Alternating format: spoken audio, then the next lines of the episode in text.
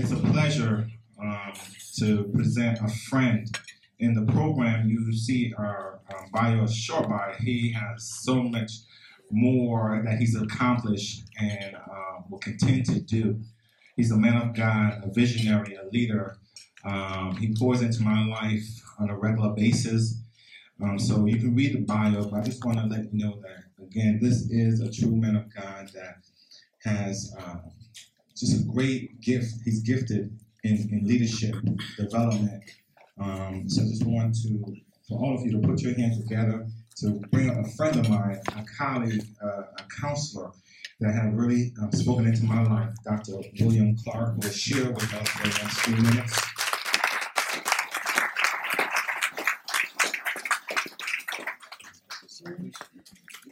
Um,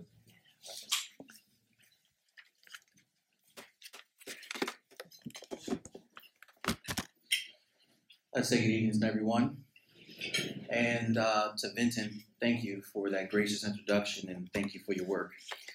Um, I just wanted to uh, briefly address you all uh, on this on this night to encourage you all and to share perhaps an uplifting story that would inspire you to stay connected to Faith Care. And I, I do want to talk a little bit about the power of Faith Care. Is that all right? Y'all are really quiet. Is that is that okay? So uh, when, when we hear faith in the secular realm, particularly where I come from, where I work, faith is relegated to the spiritual world, the church world. And it's a concept that is only assigned to people who are on a deep spiritual journey. And at some point in time, I once believed that. But I've come to believe and come to acknowledge that faith, in fact, is not just for the super spiritual folks. It's for the everyday person who's living life, who's trying to figure life out, who's trying to survive, and who's trying to win. Much like the families you describe in Haiti and elsewhere, they need faith just as much as we do. Even the person sitting next to you needs faith. The persons you work with, the people you live next to, they need faith. As I move forward in my career and in my life, I've become to define faith by the biblical truth written by James. And James simply says that faith without action is void. We can claim that we have a lot of belief and a lot of hope and faith in something, but if your action is absent, if you don't support your belief with some sort of activity, then in fact, James is saying that your faith is dead. It's absent, it's gone, it's non-existent. Moving here to Connecticut four years ago was a deep act of faith for me and my wife. I'm originally from Philadelphia. My wife, her parents originate. I like that, thank you. From Philadelphia, my, my in-laws originate from Haiti, and my wife was born in Brooklyn. And we, I like that too, thank you. And we built a life in Philadelphia. We established many relationships. We established careers. We even started and nearly ended our education in Philadelphia. And we moved to Connecticut because of a calling, a calling by God to leave everything behind. Can you imagine what it's like to sell everything that you have and to move to a whole new territory with absolutely nothing? Can you imagine what it's like leaving behind family and friends, leaving behind a career, leaving behind stability and safety to say, I want to obey God? Can you imagine what it's like moving to an area where they say it's the most godless area in the country? All because you heard the voice of God saying it's time. That was one of the major faith journeys that me and my wife went on. And so we, we took that journey and it went fairly well. I was on my way home one day, and I said to my wife, April twenty fourteen, are you ready to go? And she said, yeah. And when she said, yeah, we started packing up that night, and we moved August twenty fourteen, believing that we were going to quit everything, quit our careers, and go into full-time ministry. Can you believe I was excited? I've been preaching since two thousand six. I've been helping people find Jesus. I even helped folks get baptized, help heal the sick. And did all this amazing stuff because I knew that God was, was with me. And in August twenty fourteen, we moved into this place called Connecticut. And by the end of August, I was supposed to be in Connecticut full time. But the church that was supposed to take us on as full-time pastors decided to change their minds. I probably should have told you that at that time, my wife and I had two small children, Caleb and Kaylee. So my wife, now living in Windsor with our two children and no husband, because no church meant no work, and no work meant I had to go back to Philadelphia. My wife and I were separated for nine months because of this decision to follow God and the decision of the church to not accept us. And if you've ever been separated from your family, it's one of the most toughest things you could ever do. To know that you're not there to protect your wife, and for men in the room, that's an indescribable feeling, to know you're not physically there. But even more deeply, I wasn't there to help raise my children for nine months. And that was painful.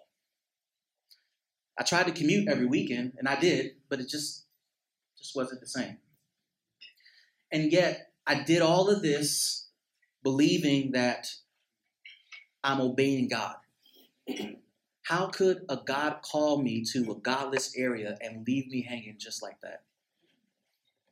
How could he put me in position to leave my family stranded when he called me to be the provider for my family, when he called me to be the, the leader of my children?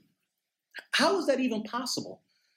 And yet I turn back to James when he says faith without works is dead.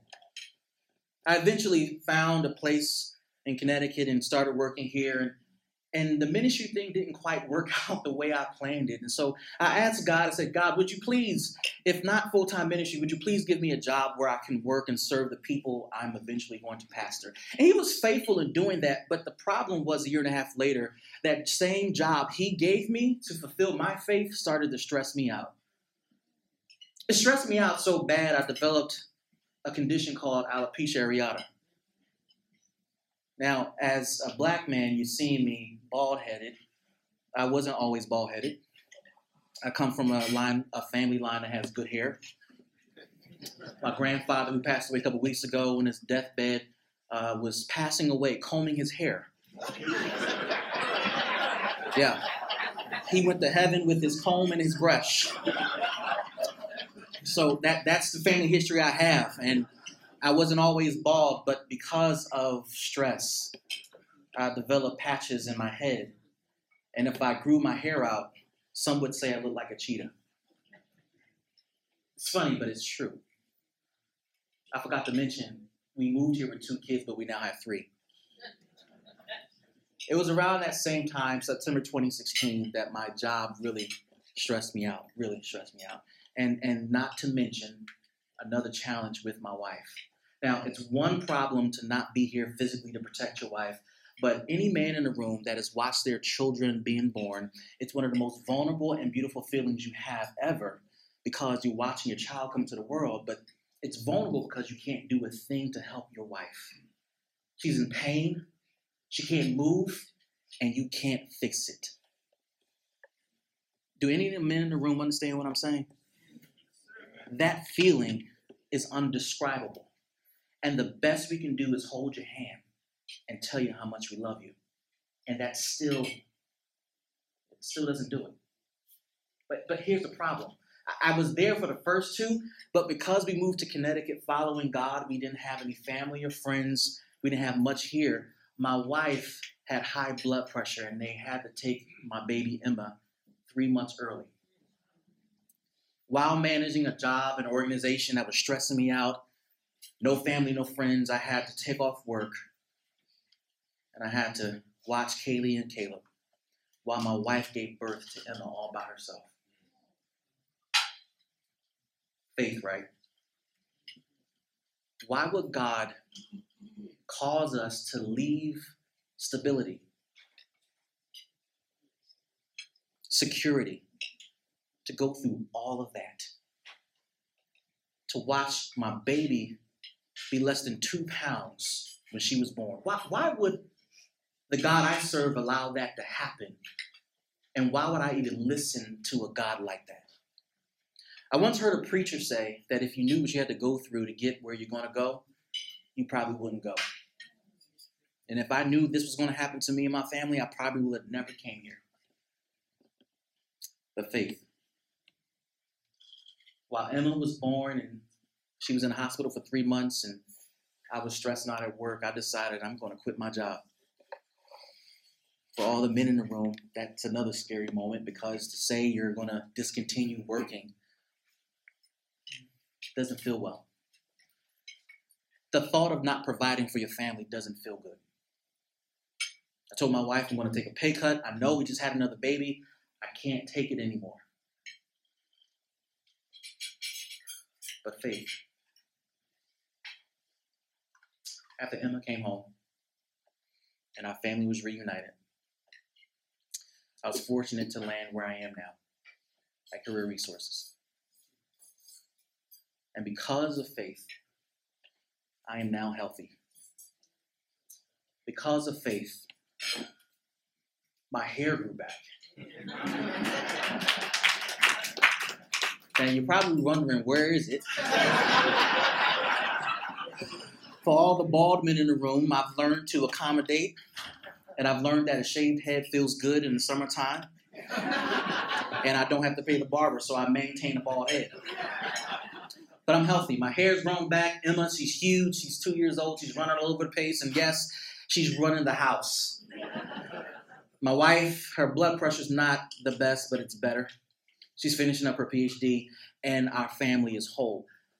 Faith is hard. But I heard a calling from God.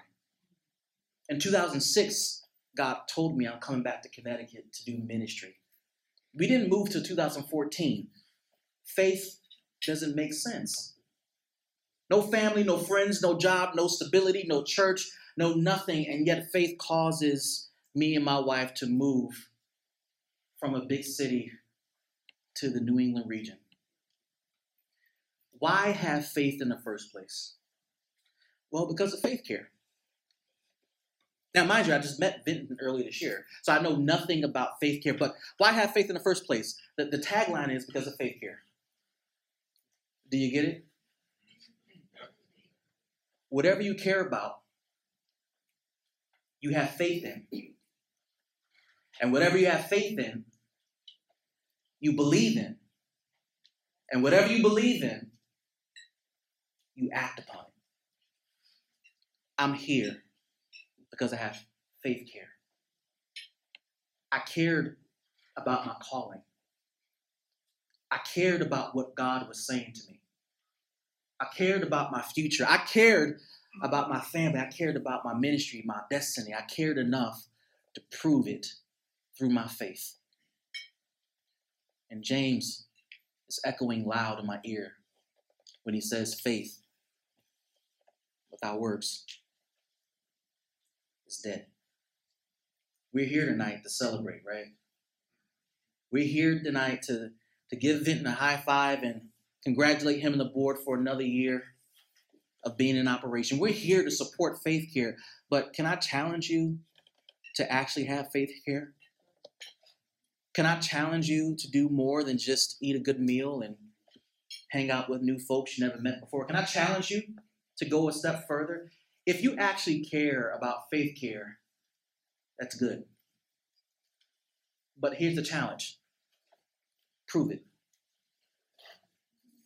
What are you doing to let faith care know that you care? Are you giving? Are you praying? Are you volunteering? Are you supporting? Do you call Benton and see if he's okay? What are you doing to prove it? We're doing a silent auction right now. Prove it. Benton said that he's just lost a staff member. Prove it. The board said they want to build a new facility. Prove it. I'm challenging you to have faith. Let's pray. Father, we, we bless your name because you are faithful. You cared so much that you gave us the most precious gift known to man.